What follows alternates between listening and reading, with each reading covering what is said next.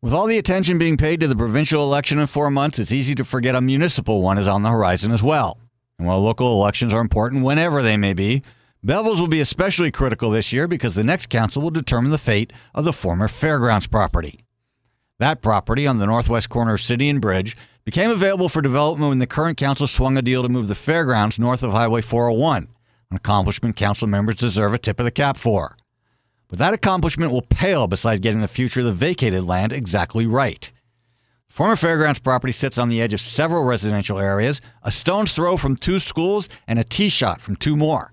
It's uniquely situated to be ideal for both commercial and residential development, likely a combination of both, and could be a key anchor connecting the downtown through the West Hill.